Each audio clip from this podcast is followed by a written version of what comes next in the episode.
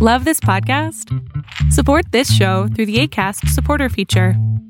It's up to you how much you give, and there's no regular commitment. Just click the link in the show description to support now.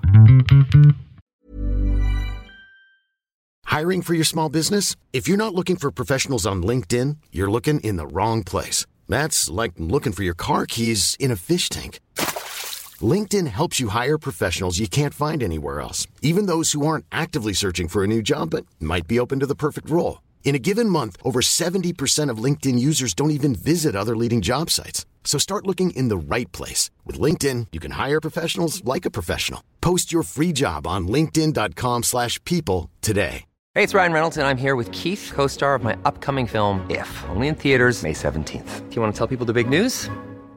All right, I'll do it. Sign up now and you'll get unlimited for $15 a month in six months of Paramount Plus Essential Plan on us. Mintmobile.com slash switch. Upfront payment of $45 equivalent to $15 per month. Unlimited over 40 gigabytes per month. Face lower speeds. Videos at 480p. Active Mint customers by 531.24 get six months of Paramount Plus Essential Plan. Auto renews after six months. Offer ends May 31st, 2024. Separate Paramount Plus registration required. Terms and conditions apply if rated PG. Fiction, science fiction, horror, fantasy, crime, LGBT, thriller. You have now entered the House of Mystery with your hosts, Eric Shapiro, David North Martino,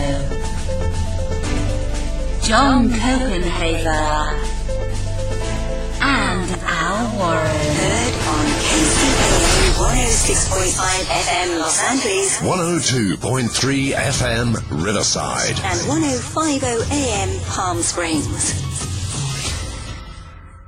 We're back. And uh, joining us on the line for the interview, we have uh, the authors of a fine book that uh, we've been going through. It's, it, uh, you're going to love this. It's called The Duct Tape Killer. And the uh, authors on the line, we have Phil and Sandy Hamman. Thank you for being here. We're happy to be here. Yeah, thanks for having us. So let's let's start out first of all before we get into the details. How did you guys get into writing uh, this story, and what, what brought you in, and, and and not only brought you into it, but actually made you write a book? Well, we were going around to a lot of places speaking about our other books, Get You Girl and Gitchie Girl Uncovered, and they are crimes around the same area where Duct Tape Killer took place, and keep, people kept coming up to us and saying, uh, "You should do a book on Robert Leroy Anderson, uh, who the duct, who is the Duct Tape Killer," and so we had so many re- requests for it and we had requests to write a lot of other books too. And we sat down with the person who prosecuted the case, and he knew so much about it, of course, that we d- ended up deciding to write a book with him. And we actually figured that there was already a book about him written because it's such a famous case in our area, especially. And we were surprised to find out that one hadn't been written already. That was Larry Long, is the uh, other person you're talking about? Right. He was the Attorney General of South Dakota, but at the time he helped to prosecute Robert Leroy Anderson, the duct tape killer. Okay. Wow. Now, uh, w- when you guys uh, started doing this and researching stuff like this, um, do you find that writing these um, crime books and murder books um, affects you in any way? Does it t- kind of get on, you know, your your nerves, so to speak? Al, this was a tough one. I lost a little sleep over this one. It was such a harsh case. Uh, but anybody that would end up reading the book sees that we have some glimmers of good at the end. And one of the things that we decided to do right off the bat, uh, we told uh, former uh, Attorney General Larry Long that we all agreed that uh, a certain amount of the proceeds for the book sales would go to the domestic violence and sexual assault organizations. So we wanted something good to come out of this harsh story. No, this this was a story that affected the investigators. Investigators always have those one or two cases that just stay with them and never leave them. And most of the investigators said this was the case for them, and we can understand why. You just um, uh, the two women who disappeared and were murdered. They're just two of the most wonderful women you could meet. So that made it Hmm. very difficult. And and the one uh, victim, they never did find her body. Is that correct? No, yeah, Piper Striley's body has never been found. Although one of the main investigators uh, has said he he will never give up looking for Piper's body until the day he dies. In, in fact, since the book came out, he has gotten some calls, but nothing that was anything that he could follow up with. So the only thing they have ever found are two hairs from her head that they were able to match and determine that that it was her. Gotcha. Wow. So, okay, let's get into the stories now. Uh, let's set Okay. the, uh, the, the the the stage so people kind of get what's the time period and also whereabouts is this happening? Well, Al, these crimes uh, took place in southeastern South Dakota, and they're bordered by uh, Minnesota and Iowa, around the town of the city of Sioux Falls, which is the largest city in South Dakota. But at that time, in the mid 1990s, Sioux Falls, South Dakota boasted a population of about 100,000 people. And this is where these crimes are taking place. And so what happens, we open up the book with the Piper Striley investigation and disappearance. Something was wrong. On the Monday morning of July 29th, 1996, 27 year old Piper Striley did not show up for work. She was dependable, responsible. She was a former high school homecoming queen. And when she didn't show up for work, obviously there was a lot of concern. A coworker called the Striley home that Piper shared with her husband, Vance, her uh, daughter that was three and a half years old, and her youngest child that was two years old. And the phone rang for a long time. And finally, the phone picked up, and it was little three and a half year old Shayna. And the coworker said, Is your mommy home? And the little girl said, No, my mommy's going to die. And then the Oh, phone boy. hung up. And because of that disturbing call, McCook County Sheriff Gene Taylor was dispatched to the Striley residence. Now, he wasn't told uh, of all these circumstances. He was just told to check on the welfare of children. And when he got there, he knocked on the door. Nobody was answering. Nobody was answering, but he could hear the little kids inside. So he opened the door and went in, and he saw the little three and a half year old girl. And he asked her, Is your mommy or daddy home? And the little girl started crying, and she said, No, my mommy's going to die. A mean man in a black car carried mommy away.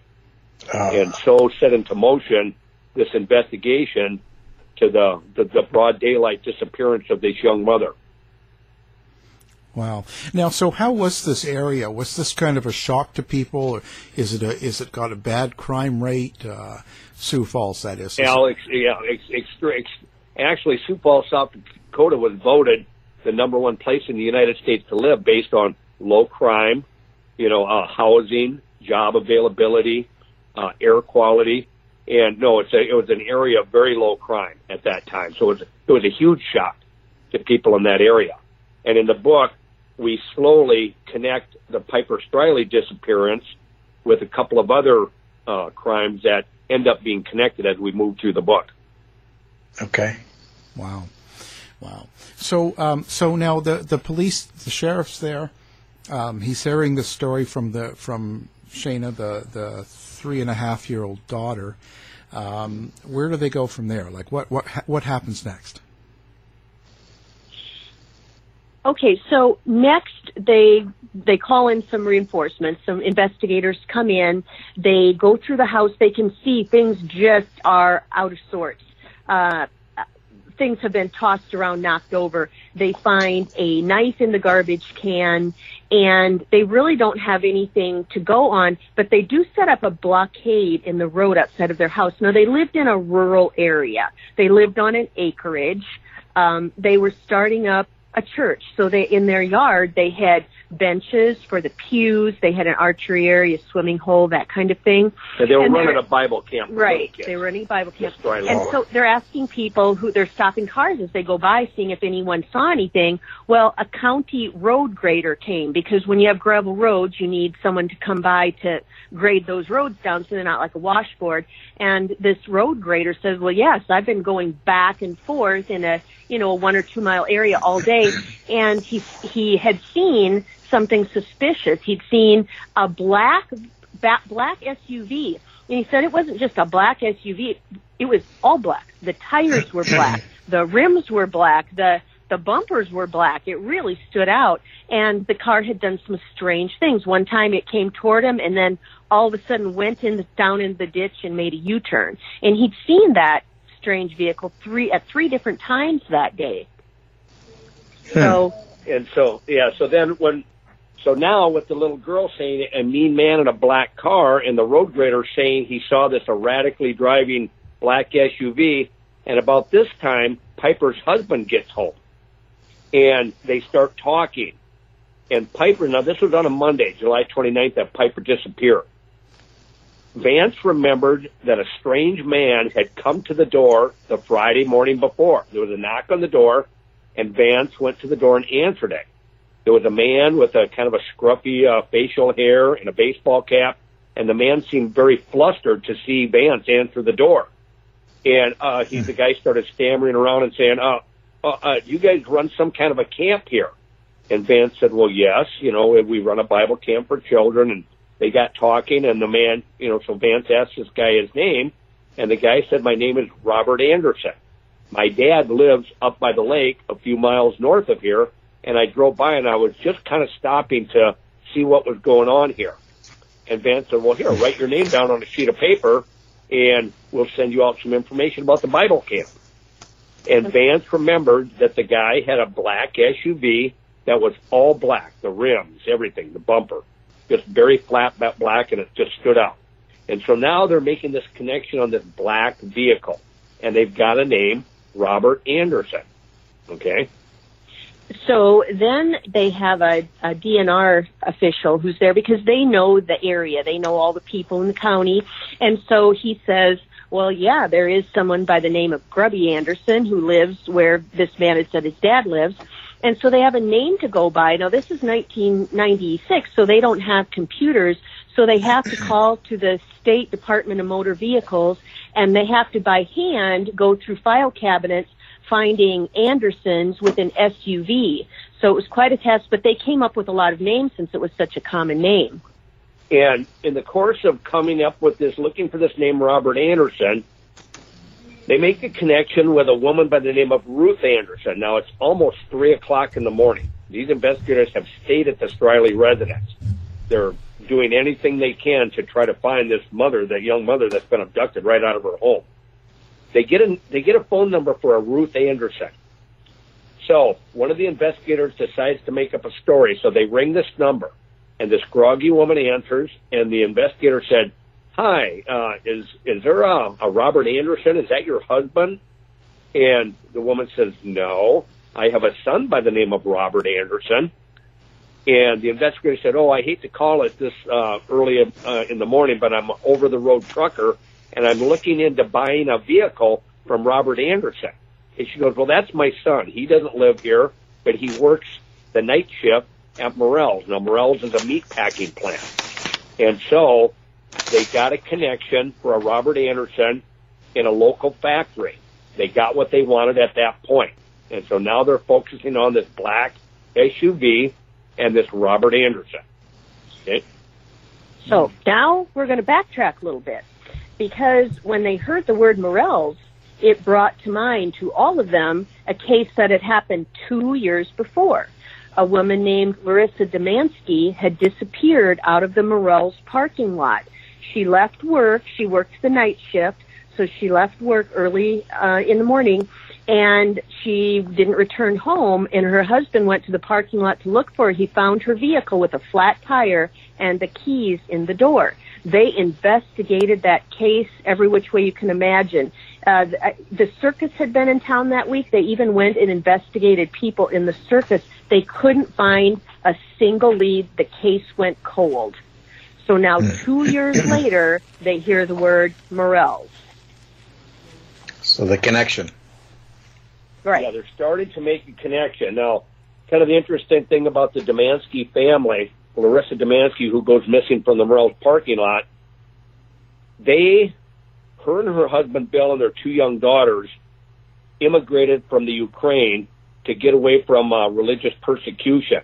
They were Christians, and Bill's father was a was a Christian minister, and it was banned by the by the government of Ukraine. And so they came to the United States very religious people, in order to have a good life. And they settled in Sioux Falls, South Dakota, and landed jobs at the Morrell's meat packing plant, which was a good paying job back in the mid 1990s. And hmm. so that's a little bit about the Dumansky background. Larissa was actually a very intelligent young woman, spoke several languages. And so this very pretty woman has just vanished. So now these investigators are kind of making a connection. What the heck is going on? So they Now, are have they- Robert are- are- Question: uh, uh, Kush Kukish, that was the connection that they were both uh, uh, religious uh, families, or No, that's that's been asked. No, we can't we can't say that they were targeted because of their religion. What we can say is that they were both very, very well respected, fine women. Yeah, they they could not prove it, but that was a question okay, of whether that was a connection, although they couldn't prove it.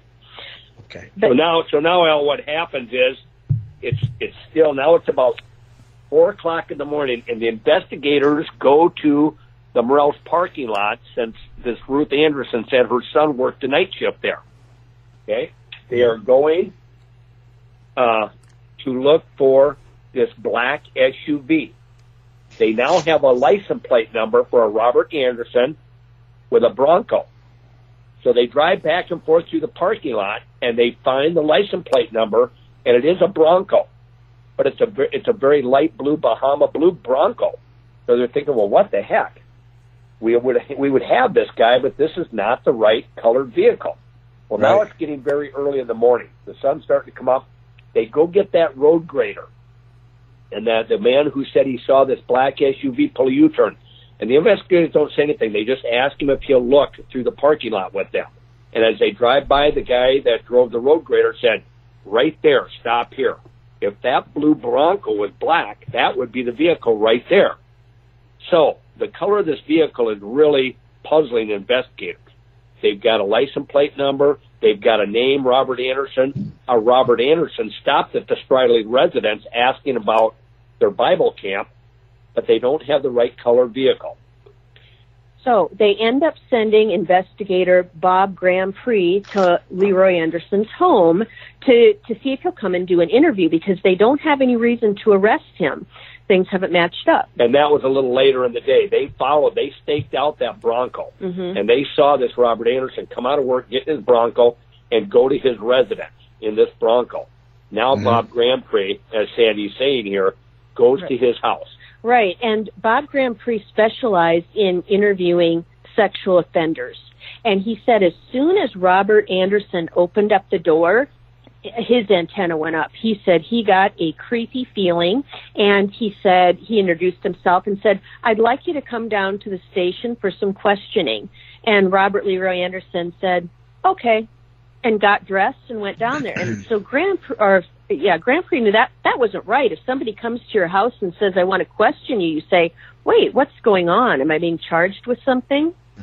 So they let him drive down there and they interviewed him. They so he, started so Robert interviewing him. Anderson voluntarily comes down Mhm. and decides he will be interviewed. Okay, and so this is not a new. This is very unusual to the investigator. Why isn't this guy saying, "What the heck is this all about? Am I being charged with something?" Very hmm. calm, very calculating. Okay, and, and he's enjoying being interviewed. And when they're asking him questions, he's acting like he's going to give them the answer they want, like he's almost ready to admit, and then he pulls away and starts going down another road. And here and there, he starts going off on tangents, like talking about black holes and how he's developed his own theory of relativity and how he's smarter than everybody. And they they get the feeling that he's studied up on investigative techniques. And what I'm going to tell you, Alan Michael, is when Sandy and I first got investigating this thing, we thought maybe this Robert Anderson was kind of operating on a lower intellectual level, uh, you know, but he wasn't. He was very intelligent. He'd been an engineering major, a very intelligent guy. so And so he was kinda narcissistic personality yeah, so- disorder. Would you yeah, think? I mean, it just he, probably. They didn't test him for that, but he certainly fits that You know, profile. he would fit that profile. Okay. So Bob Grandpré, the investigator that had a lot of uh, knowledge, he's keeping this guy talking. When the investigators take a break, now they haven't Miranda, giving him his Miranda rights. They just want to keep this guy talking. They're thinking he may have Piper kept somewhere, and if they spook him off, he's going to go and kill this gal. Their their main thought was to keep this guy talking, and if they could get enough, they could get search warrants. So Grandpré said he got this Robert Anderson talking in third person. Well, Robert, what would somebody do if they had abducted Piper Striley? What would they do with her? And he said, you could tell he liked that. He perked up and he started saying things like, well, I've heard when a woman's abducted, she's kept as a sex slave. And he started talking about all this kinky stuff that would be done to this woman, shackled up and this kind of stuff. And Grandpré said you could tell he was getting off on saying what somebody else might do to Piper. But they kept him talking, kept him talking. Long enough, for several hours, they kept him talking, Alan Michael, and enough to get some search warrants. Search mm-hmm. warrants for his vehicle, the Bronco, the blue Bronco that was sitting right out in the police parking lot, a search of his body, and a search of his home. They didn't have enough to charge him with anything, but they had enough to get us some search warrants to check him out. Hmm. But here's the rub. They knew that at some point a judge was not going to allow the videotape that they that they had going. And that was because there was a point where Robert Anderson said, "Well, maybe I should have a lawyer," or uh, I, "I'm getting tired. I want to go home." And so they knew that they reached this point where anything he said would not be admissible, but they had to keep going and asking him because if he was holding Piper somewhere, they needed to find out and they didn't want to spook him off or he might be afraid to go back to where she is. If she was in a, you know, enclosed place, she might die. So their priority is finding out where she is. However, if he ends up confessing in the process, it won't be admissible. So they're, but they were willing to take that risk. Okay, they wanted to find Piper if she was still alive. They come back with the search warrants. Right away, they start doing a script search on him. One of the interesting things is when he started taking things out of his pocket, there was handcuff keys on his key ring. They also hmm. noticed that he did not wear underwear. Okay, he was a guy that did not wear underwear. He just had his blue jeans on. This becomes important. Okay. Hmm. Now they start searching the Bronco that's out in the police parking lot. They start finding some bizarre things. The back seats of, the, of this Bronco had been removed, and there's a homemade bondage board that fits perfectly in the back end with eye rings in the corners, indoor outdoor carpet tape uh, glued to it. They find a toolbox that had items of a of a heinous nature, ether, eyeballs, chains, long wooden dowels, all kinds of devious stuff that the investigators started uh, deeming the torture box. They also found a couple pieces of vegetation, uh, plants that had inadvertently got in his vehicle. And they were fresh. And they were fresh.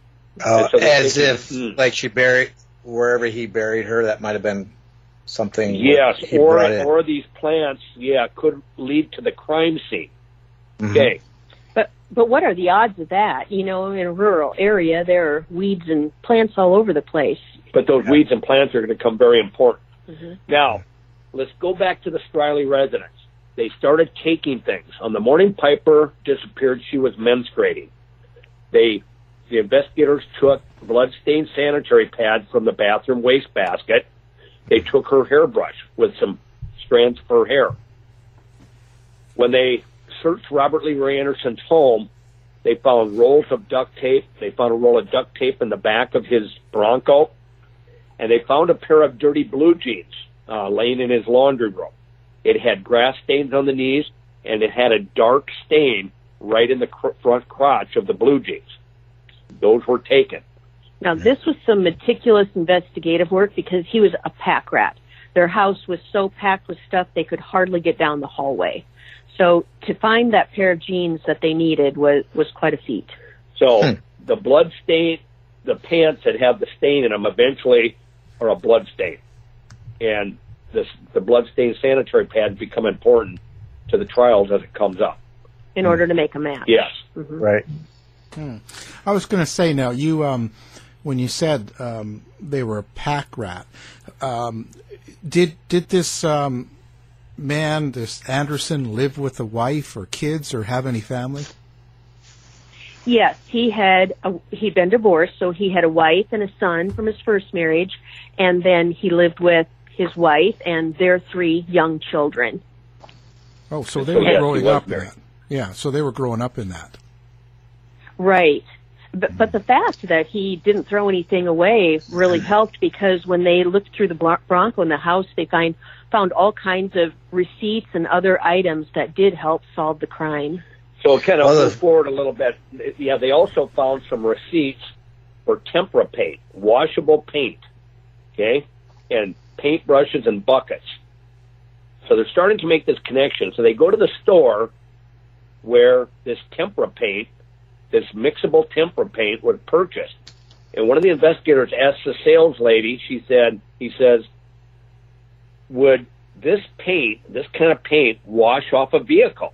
because when they looked over the Bronco, they noticed there was some black splotches of like black paint that flaked off very easily.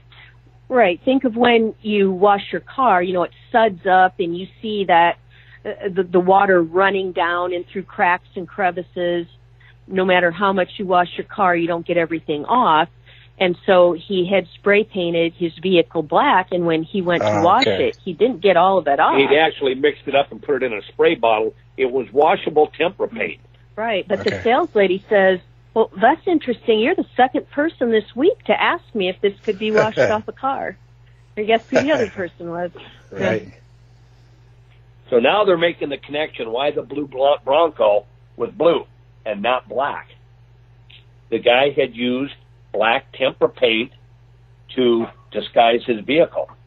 Hmm. And so now they're starting to make all this connection. And at this point in the book, kind of interesting, we flash to another young woman, a pretty young businesswoman by the name of Amy Anderson, no relation to Robert Leroy Anderson. One night, her and a friend were in Sioux Falls having a meal. After dark, they started, Amy starts driving to take her friend home in a rural community outside of Sioux Falls, South Dakota. As they're driving along, there's a car that's tailgating them. The headlights are right up against their bumper. So the two women slow down, and this car pulls up alongside of them. They can see that there's two men in this uh, kind of a purplish maroon Monte Carlo. The car pulls in front of them and slows way down. So the two women, Amy Anderson pulls her car and passes this vehicle. And it starts becoming a cat and mouse game. This car drops behind and then rides right on her bumper again. So the women are starting to get unnerved. This is a dark rural area out in a dark, secluded area. And so Amy slows her vehicle way down. Finally, the maroon Monte Carlo takes off and goes up over the hill. So thankfully, Amy just continues on the highway. It's a, it's a, it's an old tar highway out in the, out in the country. As she comes up over the hill, she hits something. Clank, clank, clank, clank, clank. It bounces under her vehicle. And so she just continues on and she takes her friend a couple more miles and drops her off at home. And she can tell one of her tires is going low, starting to lose Ah. air. Well, she thought she could make it back about four miles into a small town outside of Sioux Falls that had a gas station. Well, after she drove a couple miles, she couldn't. The tire goes flat and she has to pull over. So she gets out, she opens the trunk, it's a dark highway, and sure enough, here comes this maroon purple Monte Carlo, pulls up on the opposite side of the road and stops. This scruffy man with some facial hair and a baseball cap gets out and starts walking towards her. Now, this Amy thought, well, the guy tailgated me, but he's going to be a good Samaritan. He stopped to help me change my tire. So she turns to mm-hmm. this guy and she says, hey, thanks for stopping. And she turns to reach back into her trunk, and the guy grabs a hold of her and tries to drag her towards the, the maroon Monte Carlo. Well, this Amy twists and pulls and fights and struggles, and finally she breaks free, and she takes off sprinting down this dark highway, hoping that she doesn't run off the road and into the ditch, and she's just in a panic. Mhm. And all of a sudden, headlights come up over the hill, and it's two young teenage girls that happen to be out on this uh, rural dark road. They pull over, and this Amy jumps in, and just before she jumps in, she can hear there were those two men back at the Monte Carlo say, "Let's get out of here," and they they pull a U-turn and they take off in the opposite direction. And so, of course, these two teenage girls take Amy Anderson to town. The authorities are called, but they don't have much to go on. But that woman was an extremely lucky young woman that night on that dark highway. Right. She was just able to tell them it was two men in a dark colored vehicle. So again, they had no leads to go by, and that got shelved. Okay. Now, was this Uh, when they were teenagers? The uh, Robert Anderson when oh. he was younger. Now, this happened after Larissa disappeared, but before Piper Striley disappeared. Yeah, that was right yeah, in the, the gal that, that escaped on that dark, lonely highway was right in between those other two women. Mhm. Oh, okay. But let me let me let me add one more thing. Some of the things that they found in Robert Leroy Anderson's possession when they had those search warrants, they found these sharp, homemade, welded objects. Uh, a vertical plate with a piece of sharp triangular uh, in the in the vertical position welded to it. Sharp little objects, crisscross sharp objects. They're wondering what the heck is this? We've got a bondage board. We've got duct tape. Are these homemade weapons to inflict pain on people? They didn't know what they were.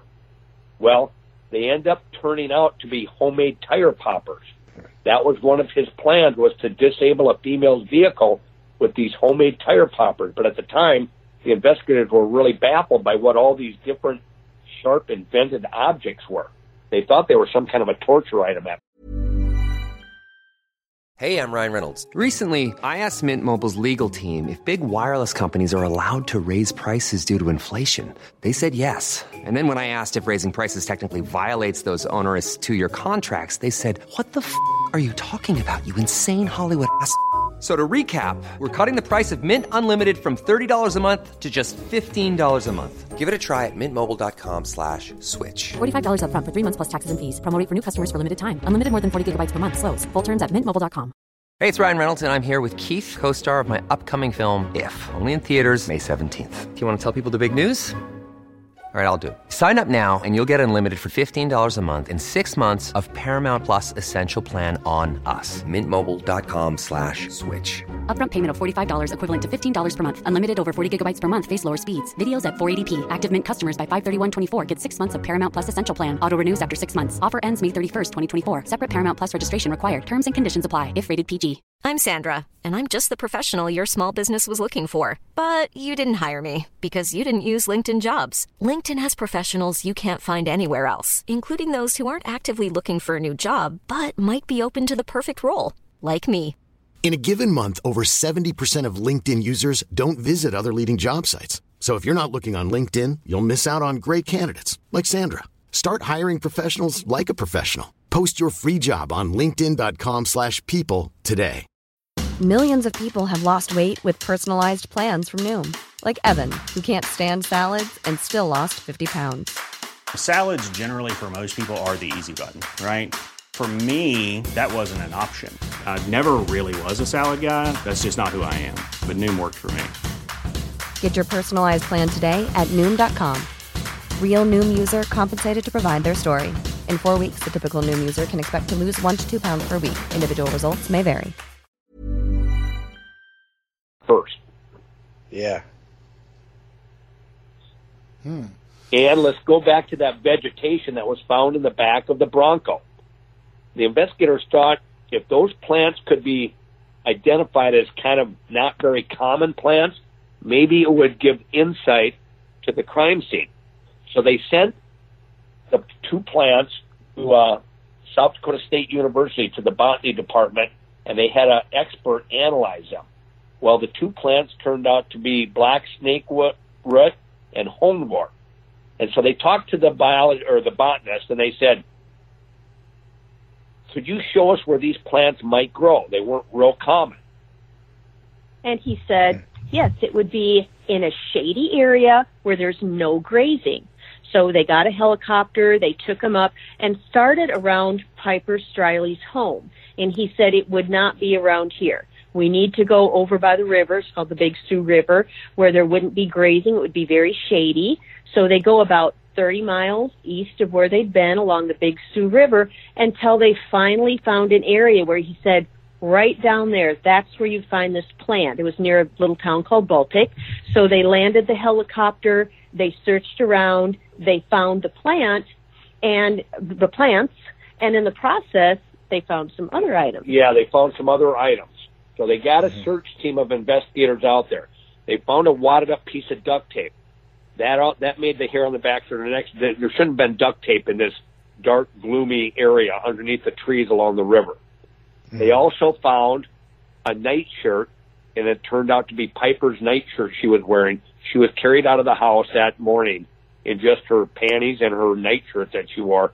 This nightshirt had been cut in half, split down the middle.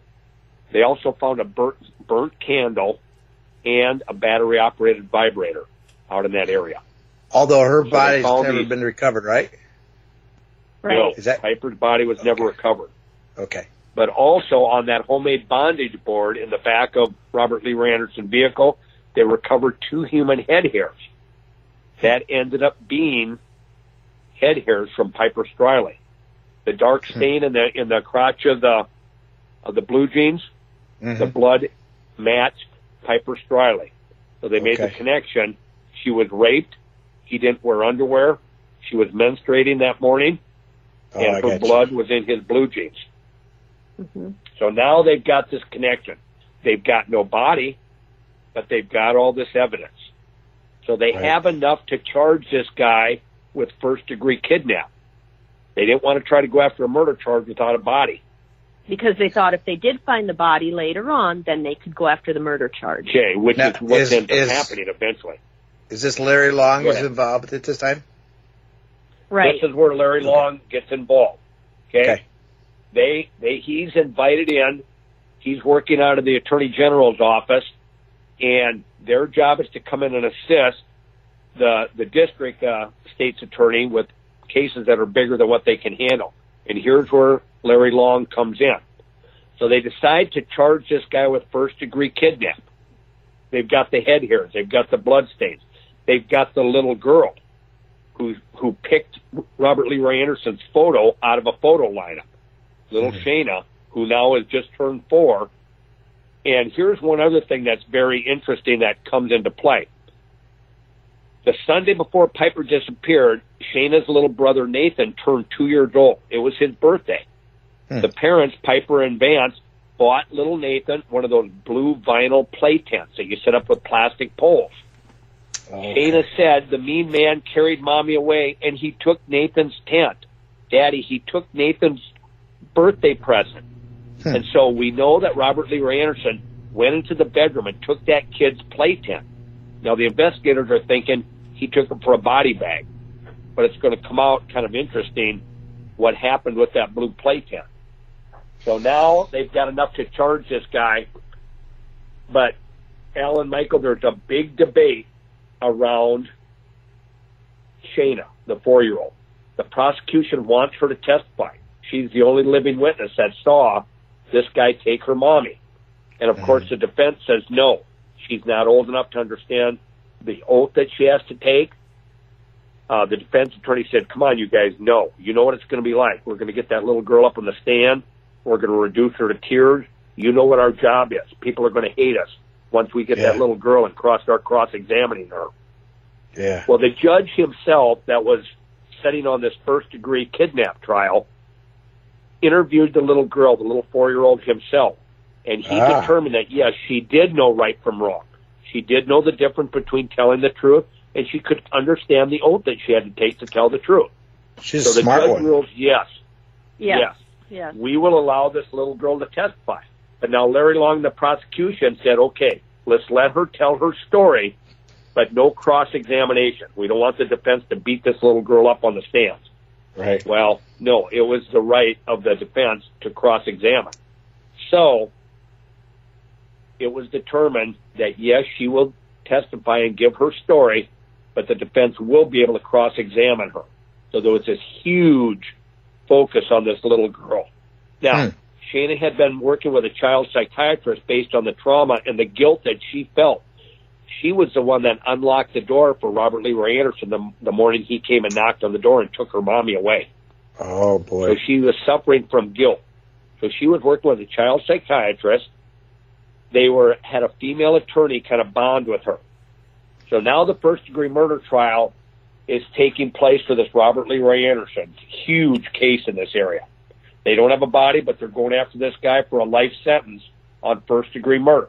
They've got the forensic evidence, and now comes the day everybody's on pins and needles for this little girl to testify. They did not have her come in the courtroom. They didn't want her to see Robert Leroy Anderson. So they set up cameras and they took the little girl to uh, a special room in the library that was in town. And they were going to interview her there, and the defense attorneys would cross examine her there, and everything would be piped back into the into the courtroom so that Robert Leroy Anderson and everybody else in the courtroom could see. Well, on the morning, the female attorney sat down on the floor with uh, on the carpeted floor with little Shayna, and she laid out the photos. And she said, Shana, can you show me the mean man that took your mommy away? Can you point him out again for us?" It, it was a photo lineup It was with a photo Anderson lineup. and some men who looked like him. Yes. Okay. Shana had already picked him out. She'd already picked him out prior to the trial. Well, Shana had been given a little uh, a security, a fluffy security blanket that she could wrap herself up in and cover herself up if she started getting too upset. Right. And that was her way of letting everybody know that she was too upset. So as the trial's going on and they're in the room of the library, the female attorney's trying to get little Shayna to show the mean man in the photo lineup that took her mommy.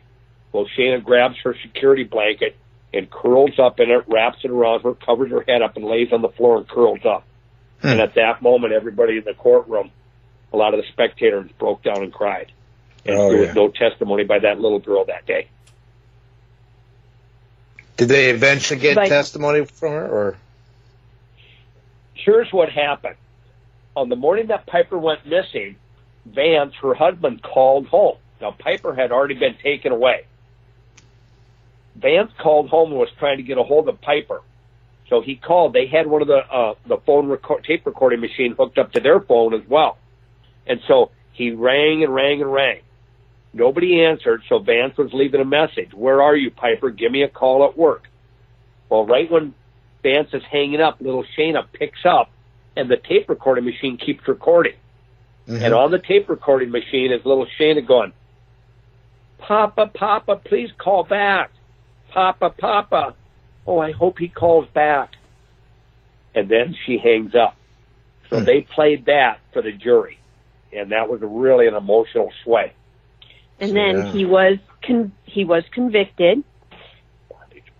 Yeah, the bondage board is what what clinched it, and the Right. uh, hairs on the bondage board matching, and the blood stain matching.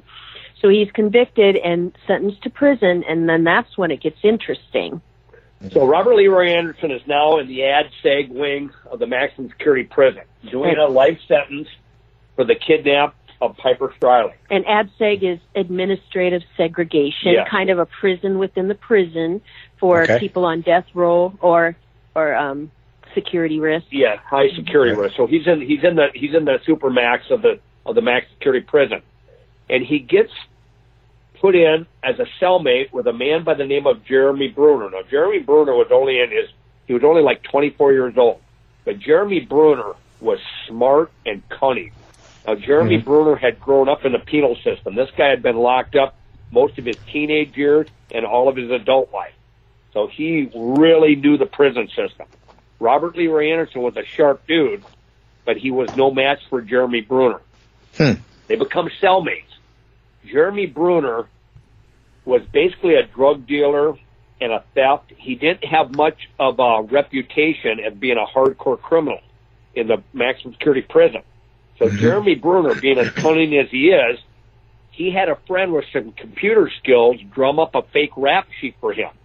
And the fake rap sheet from the Department of Corrections had Jeremy Bruner being a hardcore gang member with drive-by shooting charges and that Jeremy Bruner had been charged with first degree murder in Oklahoma, but beat a first degree murder rap. He never got charged with it, but he was a, a gang member and completely violent. Now remember, this is a, just a big lie, but Jeremy Bruner had this reputation in the prison inflated by this fake rap sheet that he had drummed up. And so, okay, Robert Robert Leroy Anderson, as his cellmate, is very interested in how how Jeremy Bruner beat a murder a first degree murder charge in Oklahoma. Jeremy Okay. Bruner says, Anderson, here's how I did it. We pinned my crime on somebody else. I got some evidence. We planted it on a dude that I knew that didn't have any alibi, and we tipped the authorities off when we, when they found that physical evidence in this guy's possession. My lawyer was good enough to get me an acquittal on this first degree murder charge.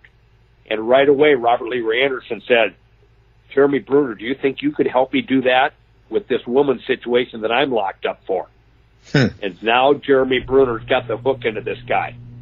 Now he starts, Jeremy Bruner, the cunning inmate, starts playing Robert Anderson. He said, you know what?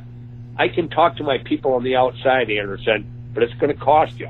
You're going to have to de- have some money deposited in my brother's account. Uh, we can get this thing taken care of, but here's what I need to know.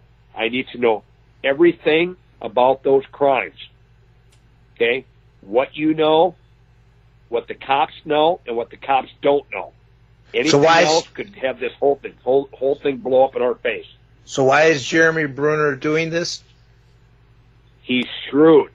Once he gets this information, he's going to take it to the warden of the prison and the attorney general of the state, and he's going to get himself a pardon for his crimes. He's going to get out, Gotcha. and he wants to get out, and so he's going to use this ev- this information against Robert Leroy Anderson. So he gets Anderson talking about everything. Anderson says how he snatched Larissa Dumansky from the parking lot where she worked. He took her out and raped her for four straight hours. He wrapped duct tape around her mouth and face and slowly suffocated her to death.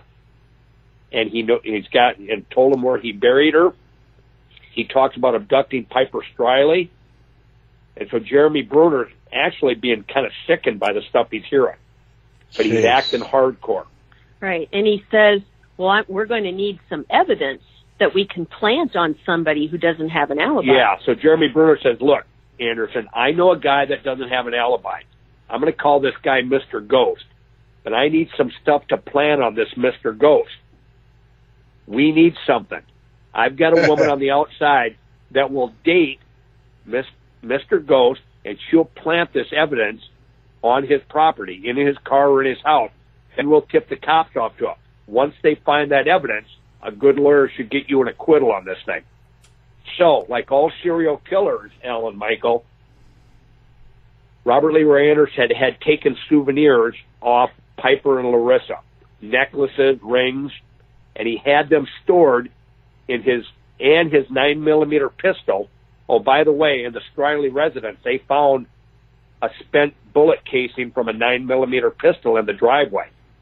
Uh. Okay, so he had a pistol with him the day he carried Piper out. When when he went into Piper's house, he threw her on the ground, he shackled her up, her ankles and her hands with handcuffs, and he carried her out of the house. Now she was struggling and fighting. He fired off his nine millimeter pistol to show her he meant business.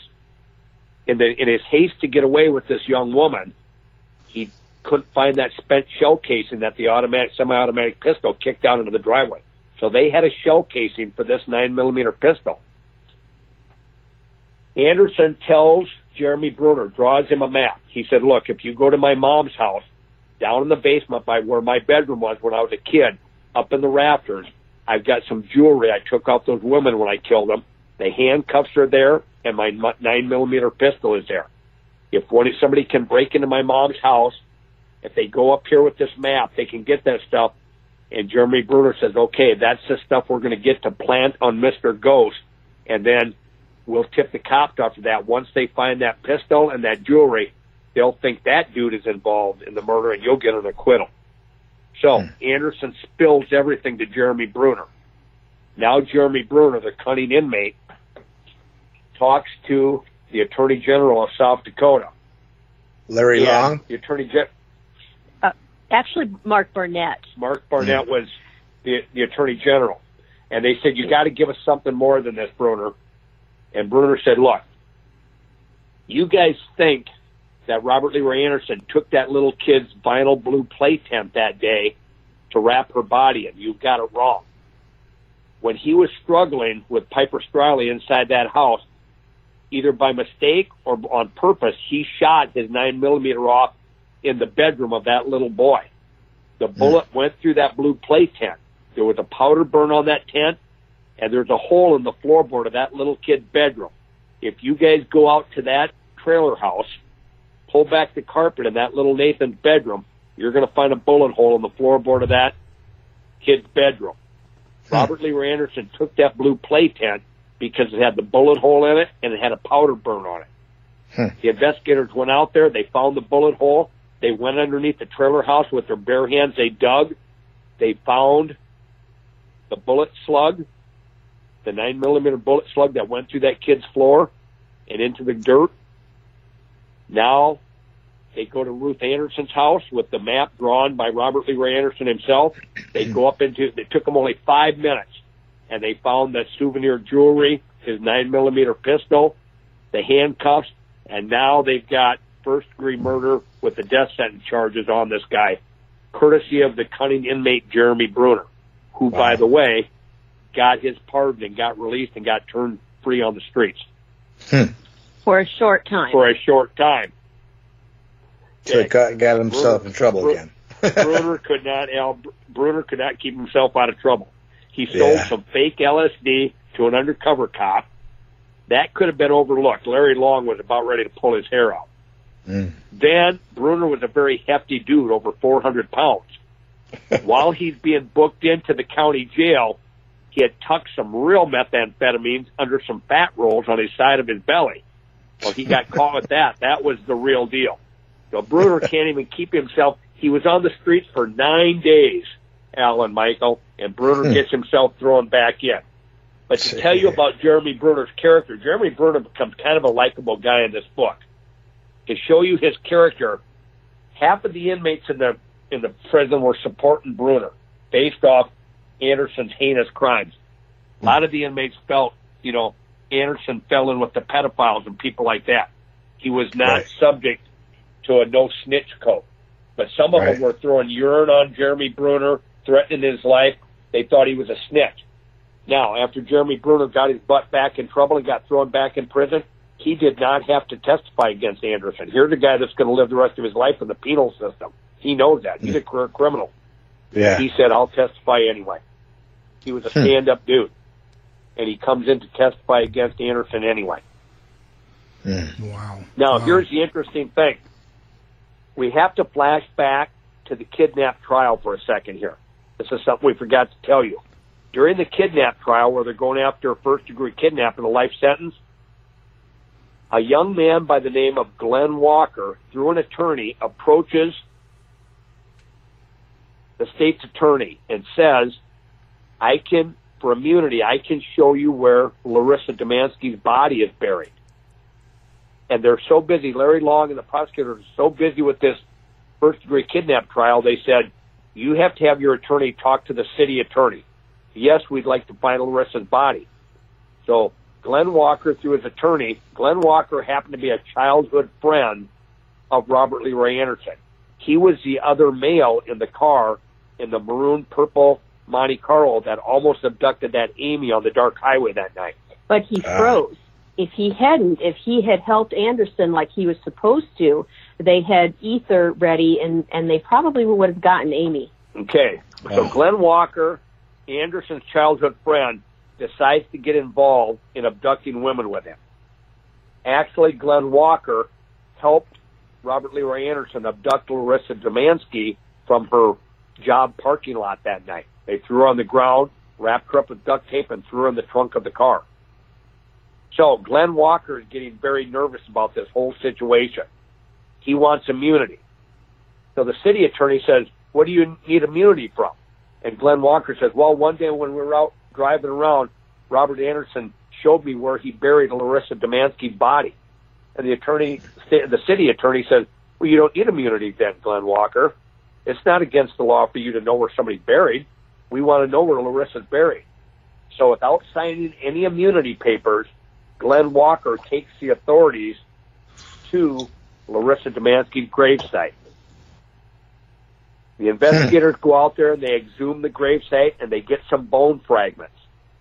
But now they need good DNA evidence, which was, you know, still kind of still fairly new back in those days. It was new, yeah. So they needed they needed DNA evidence from Larissa Dumansky's mom and dad.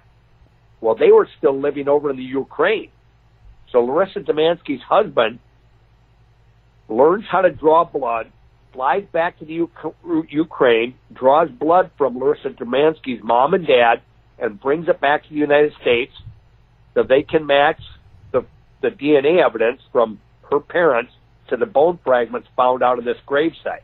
It matches. So now they have a body. They have Larissa Dumansky's body. They've got the jewelry. They've got the evidence. They've got the cunning inmate Jeremy Bruner's testimony. Now they're going after this guy for first degree murder and the death penalty. So Uh, on, on Dumansky, right? Yeah, go ahead. So Right. death penalty On on Dumansky. Dumansky, but not Strahler. Strahler. Striley. They got they they they don't have a body. Piper Striley's body has never been found. Now, here here is what Anderson told Bruner, the cunning inmate Bruner, what he did with with Piper Striley. He said he was fairly disappointed after he he shackled Piper up to the bondage board and raped her repeatedly. Then he straddled her body and was going to slowly choke her to death. He wanted her to beg for her life and struggle, but Piper just wouldn't say anything. She died very passively. He was very upset about that. He wanted her to be very frightened and beg for her life, and she didn't do it. Serious sexual So when he was done, there. Right. a true right. sexual sadist. And remember the torture box, the toolbox with all those those nine inch long wooden dowels. Mm-hmm. He told Jeremy Bruner he used those to sexually pre- penetrate women with when he was sexually torturing them. That's what the wooden dowels were for. So Piper dies peacefully. Anderson told Bruner that once he was done killing her, he threw her body on the front floorboard of his car and drove casually through Sioux Falls with her out by the Big Sioux River he, where he had permission to go fish. There was an area, a back cove, where there was, you know, very little uh, current in the river. He said he waded out with Piper's body and shoved her underneath a log jam in the river. And that's what he said. What that's what he told Bruner he did with Piper's body.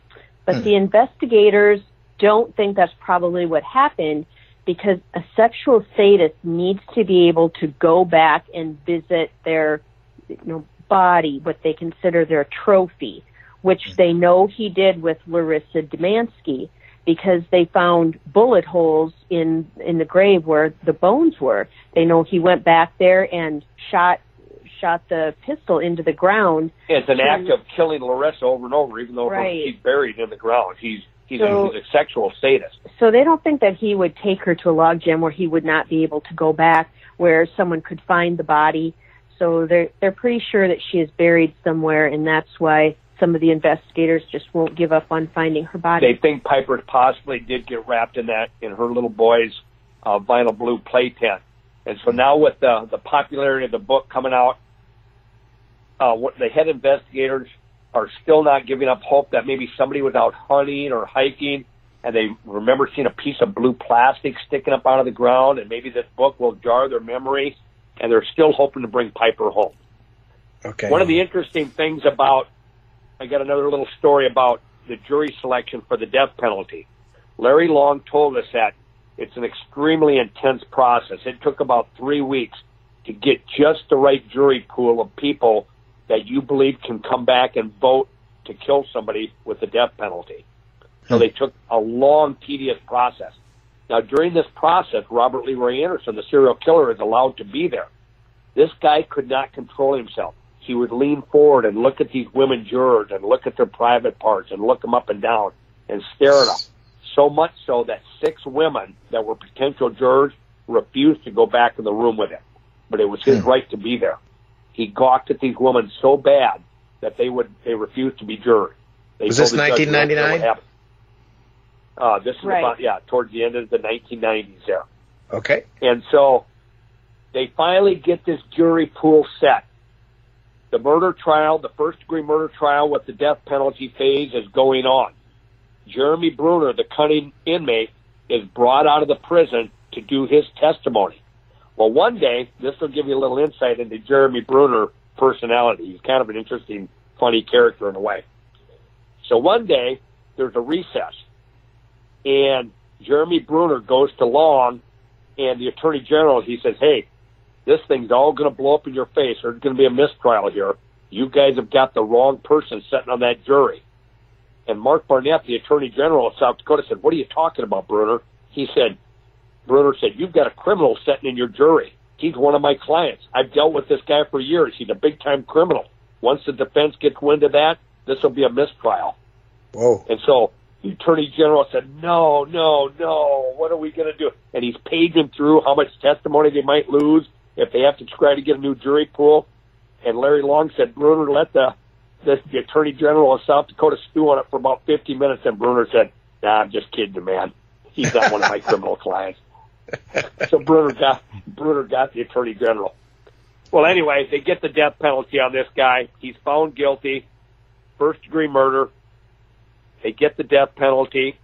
And so now Robert Leroy Anderson is on death row, waiting for the executioner's needle, filing appeals. And he's up there for a couple years.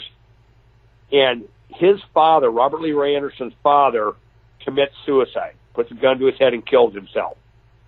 Robert Leroy Anderson always had this strained relationship with his father. In fact, Robert Leroy Anderson said one of his favorite songs was "Cat in the Cra- Cats in the Cradle" uh, by uh, is it Chapman?